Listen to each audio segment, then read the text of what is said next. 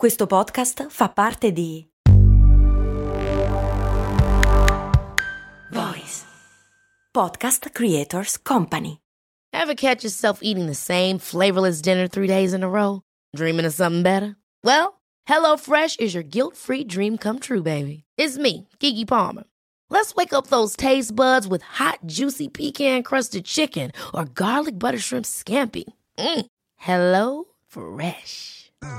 Stop dreaming of all the delicious possibilities and dig in at HelloFresh.com.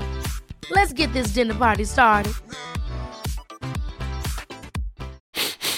Hanno un odore strano. Sono i figli del diavolo, sono figli dei vampiri. Hanno un brutto carattere, persino Aristotele lo diceva, e nell'antica Roma, per rappresentare a teatro gli schiavi, a loro veniva fatta indossare una parrucca rossa.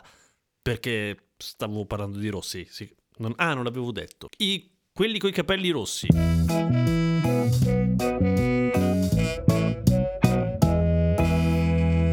Persone affette da rutilismo, oppure isabellismo, oppure eritrismo. Le persone coi capelli rossi, che in genere vivono in posti tendenzialmente non troppo caldi, ma non solo in Europa, e adesso vi dico, che poi a dirla tutta vivono un po' dove cazzo gli pare, nel senso che non è che poi devono rimanere lì per forza. Si parlava di sviluppo proprio a livello ancestrale nella notte dei tempi. Vivono con il costante gravame delle stronzate che gli si dicono contro. Perché? Perché l'essere umano è stronzo e tendenzialmente non c'è un'altra ragione se non il fatto che effettivamente da un punto di vista statistico le persone con i capelli rossi sono poche, ergo sono diverse, esattamente come succede, succedeva, ma ahimè succede ancora anche se di rado, agli albini in alcune zone dell'Africa dove vengono uccisi e poi venduti a pezzi perché ci fanno delle cose magiche. Ma i rossi non più, non vengono più uccisi. Vuoi dire che a un certo punto venivano uccisi? Eh, a voglia. Durante la caccia alle streghe, in cui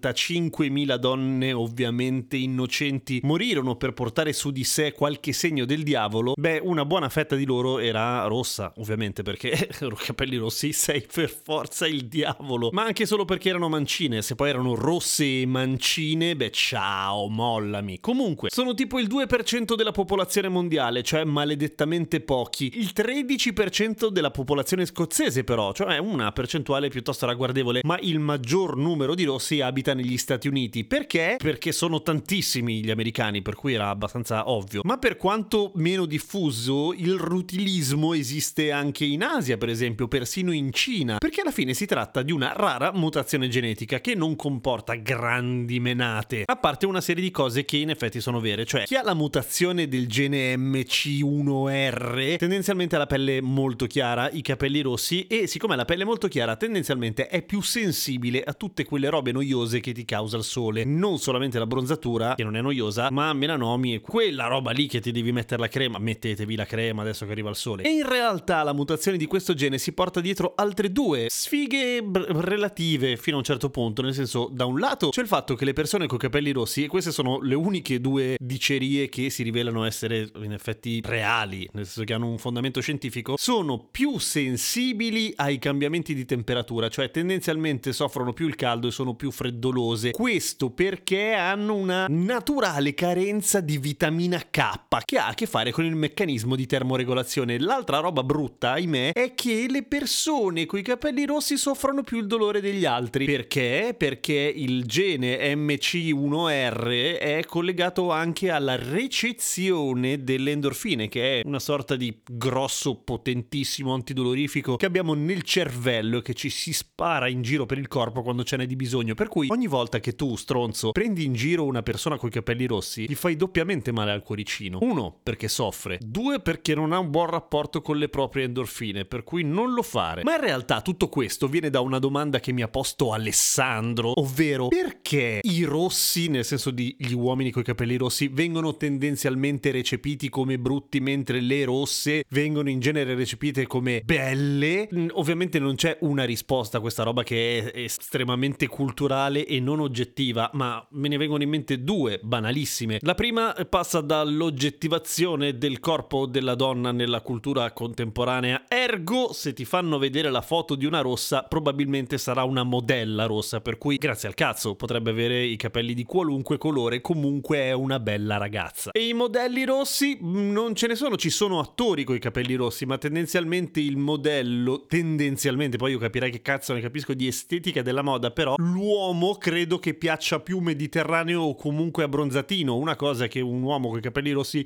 non potrà mai avere nella vita, credo. Un'altra possibile, probabile, ipotetica, che ne so, ragione del fatto che le donne rosse vengono considerate come più desiderabili di altre e non gli uomini rossi, potrebbe centrare con la sindrome del collezionista di figurine, una brutta condizione che spesso colpisce il tombeur de femme, il vitellone da riviera, il player, il donnaiolo latino, cioè quella cosa del tipo come quando devi mangiare le M&M's di tutti i colori e poi c'è il colore raro e allora vuoi quello. Tu te la sei mai fatta una rossa? Minchia fra io o no? Per una questione statistica avrai incontrato meno donne coi capelli rossi e quindi la devi aggiungere al tuo album e sentirti un uomo più completo. Potrebbe essere una cosa di questo tipo. Tu ipotetico intendo, eh? Mica Alessandro che mi ha fatto la domanda ci mancherebbe altro, era una cosa così generica. Cosa che difficilmente, per una questione culturale, fa parte di un comportamento tipicamente femminile. In genere, e qua si va proprio a spanne, camminando piano piano su un campo minato, per cui sono nel campo delle ipotesi minate ed è molto difficile. Ah, la cosa dell'odore è una delle più crudeli e più infondati di tutti. Ovviamente non c'è nessuna relazione fra l'odore della pelle e il fatto che una persona abbia i capelli rossi, è una vaccata. E curiosamente so che non ci crederete, ma nemmeno portano sfiga, anche perché la sfiga non esiste. Grazie Alessandro per questa domanda e grazie ad Alexa per essere stata la consulente satanica di questa puntata, che è rossa eppure mancina.